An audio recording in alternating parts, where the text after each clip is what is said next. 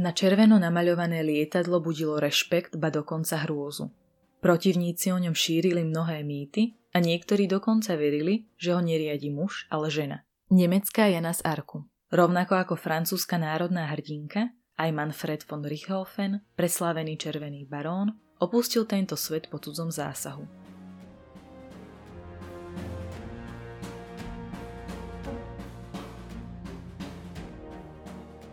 Zdravím všetkých poslucháčov podcastu História pre zaneprázdnených. Dnes si povieme o Manfredovi von Richthofenovi, slávnom červenom barónovi.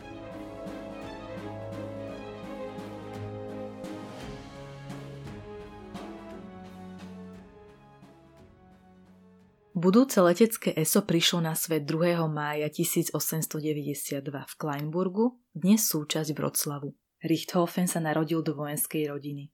Jeho otec Albert slúžil v elitnej jazdeckej jednotke a dosiahol hodnosť majora. Spoločne s manželkou mali štyri deti, okrem Manfreda, jednu dceru a dvoch synov. Výchova synov bola plne podriadená vojenskému rázu rodiny. Najskôr boli vyučovaní doma a následne navštevovali základnú a kadeckú školu. Manfred na toto obdobie nespomínal práve radostne. Citujem. Nejako obzvlášť som nedychtil stať sa kadetom, ale môj otec si to prijal a na môj názor sa nikto nepýtal. Koniec citátu. Po úspešnom ukončení štúdia odišiel do Berlína na akadémiu Grost Lichterfeld. O dva roky neskôr bol ako dôstojník čakateľ na vlastnú žiadosť pridelený k jazdeckému pluku.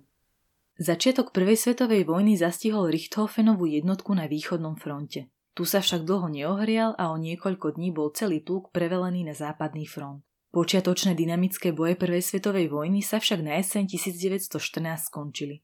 Jednotka, v ktorej slúžil von Richthofen, zostala uviaznutá v okolí mesta Verdun. V spleti zákopov a ostnatého dôvodu stratilo jazdectvo svoj význam a mladý vojak si podal žiadosť o prestup k letectvu, ktoré ponúkalo možnosť kariérneho postupu.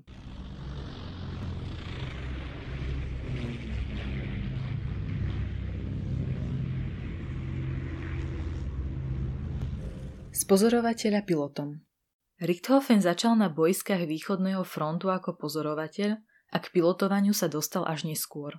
Nechybalo však veľa a svojho prvého letu by sa ani nebol dožil. Počas poslednej misie na východnom fronte v lete 1915 začal pri návrate na základňu vynechávať motor lietadla. Pilot musel núdzovo pristať pri delostreleckej pozícii, ktorá ešte v ten deň patrila Rusom. Našťastie pre oboch ju nemeckí vojaci v priebehu dňa dobili a vyhli sa tak ruskému zajatiu. V auguste 1915 bol Richthofen prevelený na západný front, kde bolo letectvo využívané o mnoho frekventovanejšie než na východe. Na prvý súboj tak nemusel mladý pilot čakať pridlho, zapojil sa doň už 1. septembra 1915. Spoločne s pilotom Georgom Zojmanom zbadali britské lietadlo na prieskume a rozhodli sa zautočiť. Manfred vyslal na protivníka niekoľko dávok zo svojho guľometu, ktorý mal ako pozorovateľ k dispozícii na ochranu lietadla. Britský pilot bol však zručnejší a podarilo sa mu vymanévrovať nemeckú dvojicu natoľko, že sám po nich začal strieľať a uštedril im množstvo zásahov. Nakoniec ich protivník nechal tak a pokračoval vo svojej misii ďalej. Richthofen si na tento letecký stred spomínal nasledovne. Citujem. Po návrate domov sme boli obaja v zlej nálade. On mi vyčítal, že som zle strieľal, ja jemu, že mi neumožnil dobre zamieriť. Koniec citátu. Netrvalo dlho a Richthofen sa s letkou stiahoval z Ústond do oblasti Šampeň. Tu mala čoskoro vypuknúť veľká bitka, ktorá si vynútila prítomnosť čo najväčšieho počtu letcov. Práve tu sa vo voľnom čase začal mladý pozorovateľ učiť lietať.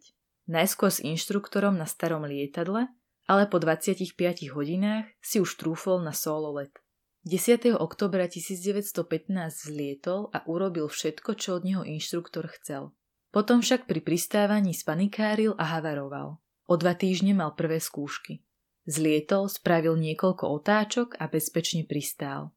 No na jeho veľké počudovanie zo skúšky prepadol. Nezostávalo mu teda nič iné, než skúšky opakovať. Odcestoval do leteckej školy v Doberice a na Vianoce úspešne absolvoval posledné skúšky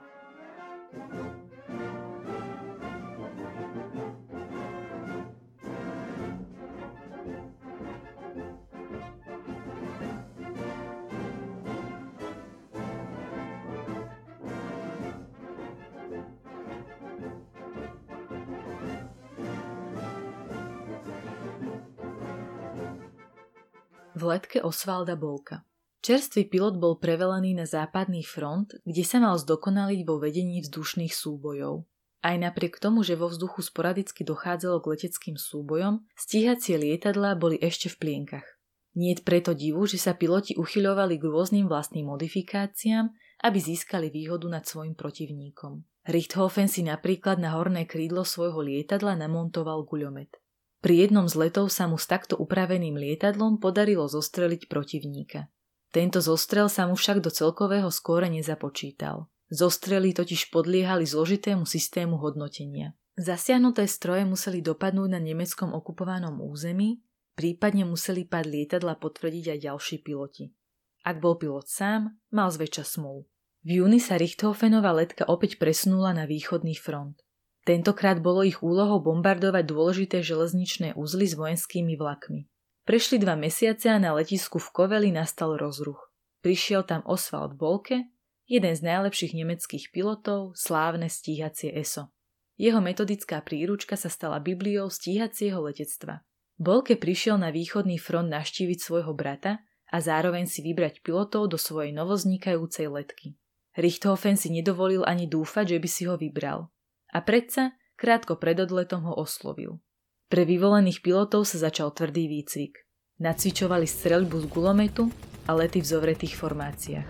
Prvá bojová akcia na nich čakala 17. septembra 1916, keď pečlenná letka Bolkeho stíhačov narazila na sedemčlennú skupinu Britov. Richthofen si za svojho súpera vybral jedno z lietadiel. Ako sa ukázalo, šlo o vyrovnaného protivníka. Nakoniec sa mu podarilo dostať sa lietadlu na chvost a dávkou z guľometu mu zasiahol motor. Jeho korisť núdzovo pristála.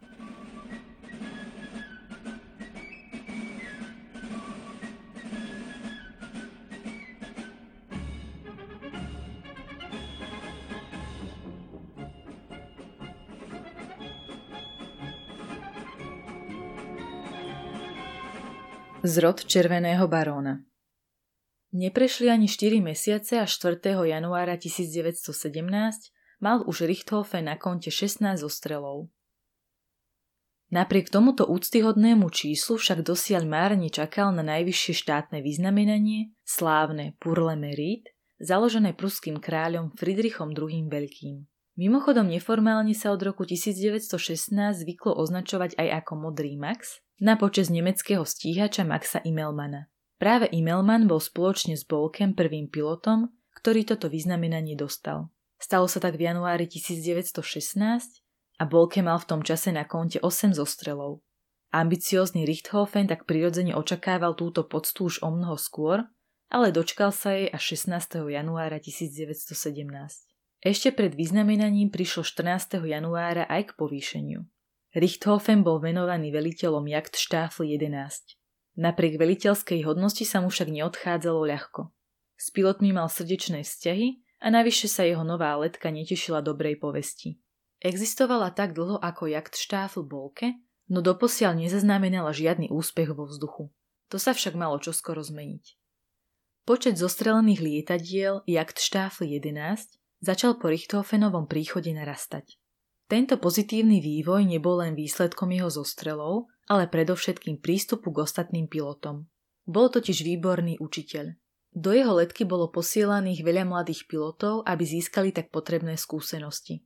Richthofen brával nováčikov so sebou na misie, ale pri prvých troch letoch im zakazoval zúčastniť sa boja. Veľakrát sa totiž stalo, že nováčikovia padli už počas prvého ostrého stretu, pretože im chýbala ostražitosť. Pohľad na jeho učebné praktiky opisuje aj Anthony Fokker, významný letecký konštruktér, ktorý ho poznal osobne. O červenom barónovi napísal, citujem, Okamžite po bitke Richthofen zromažil svojich dôstojníkov na poradu a rozobral s nimi taktiku. Príležitostne karhal pilotov za prehnanú agresivitu alebo za prílišnú ochotu ustúpiť pred koncom boja. Nebol ani tak milovaný, ako obdivovaný a rešpekt k nemu bol bezmedzný. Koniec citátu. V tomto období už lietal na stroji namaľovanom na červeno. Pôvod tohto sfarbenia neskôr objasnil jeho brat. Pôvodne Richthofena hnevalo, že veľa protivníkov od neho uteká, len čo zbadá vo vzduchu. Pokúšal sa preto experimentovať s farbou lietadla. Snažil sa nájsť farbu, s ktorou by bol neviditeľný. no bez úspechu. Zvolil preto druhý extrém. Tentokrát chcel byť vďaka červenej farbe viditeľný, najmä pre svojich spolubojovníkov. Charakteristiku jeho pilotných schopností zase podáva Fokker, ktorý o ňom povedal, že ovládal lietadlo iba silou svojej vôle a trvalo mu dlho, než sa stal výborným letcom a pilotom. Richthofen lietal mozgom. Analizoval každý problém leteckého boja a znížil tak šance nepriateľa na minimum.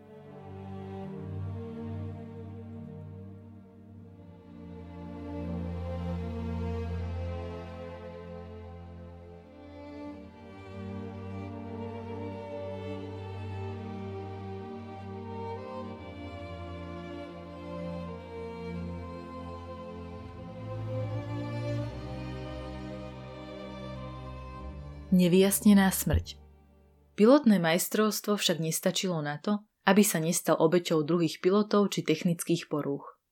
Jeden zo zostrelov prišiel v marci 1917. Vtedy sa mu podarilo bez väčších ťažkostí pristáť, no oveľa vážnejšia situácia nastala o 4 mesiace neskôr, 6. júla 1917. Letka narazila na britskú hliadku a Richthofen sa chystal na ďalší zostrel. Posadil sa za chvost jedného z lietadiel a nechal sa ostreľovať zadným strelcom. Na vzdialenosť 300 metrov ho nemal šancu trafiť. Tom však dostal ranu do hlavy. Telo mu ochrnulo a na niekoľko minút oslepol. Nakoniec sa mu vrátil cit do rúk a videl ako cez čierne okuliare. S kusiskom šťastia sa mu podarilo pristáť. Rana na hlave mala asi 10 cm, ale projektil neprerazil lepku. Už 25. júla opustil brány poľného lazaretu. V nasledujúcom období sa však necítil vo svojej koži.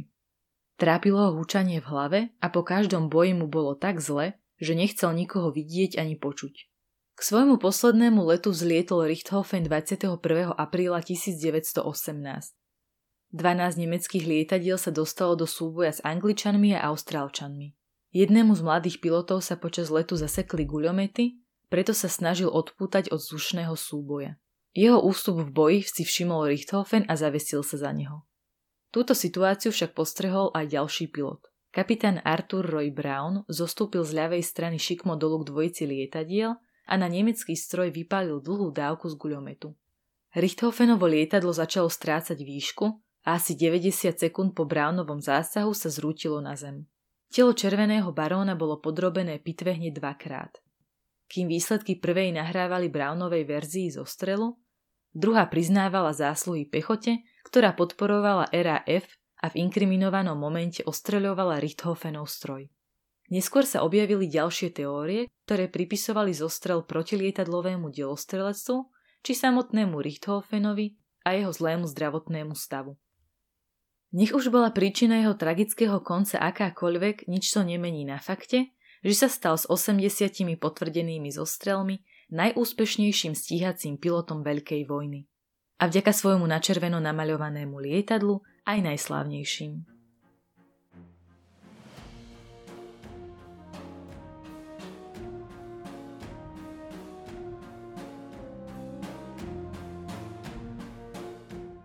Autor textu Vladimír Kopan. Nahovorila Viktória Rigová, na príprave podcastu sa podielal Vladimír Kopan. Podcast vznikol vďaka spolupráci občianskeho združenia Herodotos a History Webu.